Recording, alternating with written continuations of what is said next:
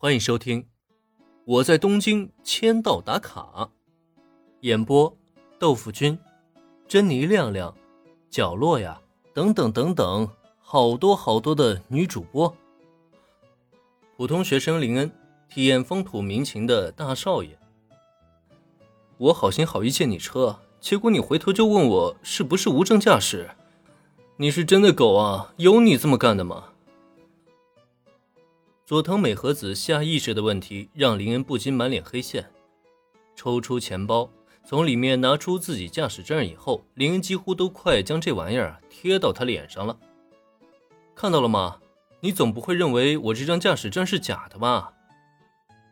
啊啊呃，抱歉，只是林恩同学你还没成年，非常抱歉。佐藤美和子下意识的疑问。只是因为他知道以林恩的年纪还考不了汽车驾驶证，但随着林恩将驾驶证拿出来以后，他就尴尬了，因为他同样很清楚，虽然未成年人的确不能考取驾驶证，但在某些特殊的情况下，法律的规定也并非一成不变的，只要家里有关系，即使林恩这个年纪，也完全可以合理合法的拿到证件。虽然在一般情况下，他是对这种特殊待遇抱以谴责的心态。可问题是，人家林同学现在是在帮他呀，他这么质疑人家，把人家的好心岂不是当成了驴肝肺吗？哪有这样的呀？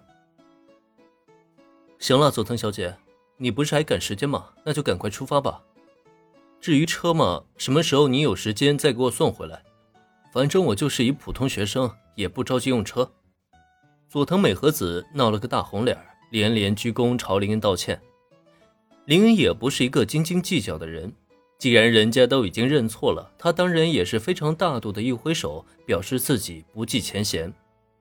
只是在听到他的最后一句话以后，佐藤美和子的表情却突然变得古怪了起来。之前他就感觉到林恩的言谈举止完全不像这个年纪应该有的少年人。再看看他现在拿出的座驾，全新的阿斯顿马丁，而且一看就是顶配版。价格少说也得五千万以上，另外还有那普通未成年人根本不可能拥有的驾驶证，就这你还敢说你是普通学生？骗鬼呢吧！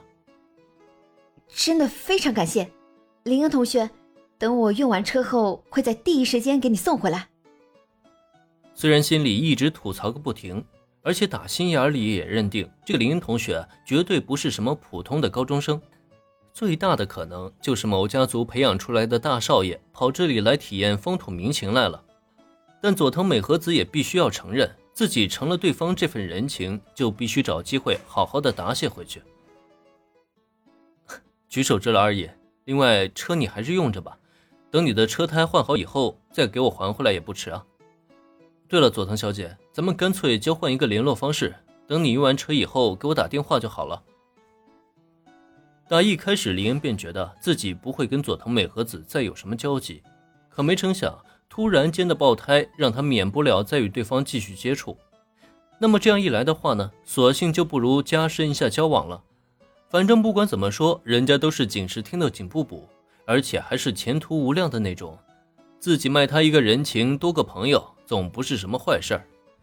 最关键的是啊，人家佐藤美和子也的确漂亮。即便林恩不觊觎人家什么，有个美女看，终归还是赏心悦目的，不是吗？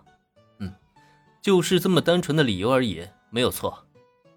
总而言之呢，佐藤美和子并没有拒绝和林恩交换联系方式，在连连道谢过后，他便上了林恩的座驾，风驰电掣一般的赶往案发现场。林恩老师，那是你的车吗？好漂亮啊！刚刚发生的一切，咖啡店的女孩们全都在看热闹。对于林恩刚开来的座驾，虽然平泽唯对豪车没有了解，但他却知道颜值好看不好看啊。那流线型的银白色车身，可比他老爸的汽车要好看太多了。这样一来，他也就难免会发出惊叹：“就是就是，那么漂亮的车，等以后赚钱了，我也一定要买一辆。”随着戴维的惊叹声，绿队也一起跟着来凑热闹。女孩子嘛，都是颜值党，这话说的也没错。明明对汽车一窍不通，可看到好看就觉得喜欢了。只可惜绿队的话音才刚落，一旁的秋山林就立刻打击了他一句：“别做梦了，那么贵的车，你可能买得起吗？”秋山林虽然对车也不了解，但他却知道林恩前辈那么有钱，他的座驾也肯定便宜不了。至于那辆车的价钱嘛，绝对是他们这些普通高中生都不敢想的天文数字。绿的白日梦还是别再做的比较好。啊，那辆车很贵吗？多少钱呀？被秋山林这么一打击，田井中绿也回过神来。不过瞧他这样子，好像还没死心呢，竟然还问起了价格。察觉到女孩们投向自己的目光，林恩下意识的挑了挑眉毛。说实话，他也不知道这车多少钱，毕竟是签到白送的。早上起来走得急，他也没特意去查过。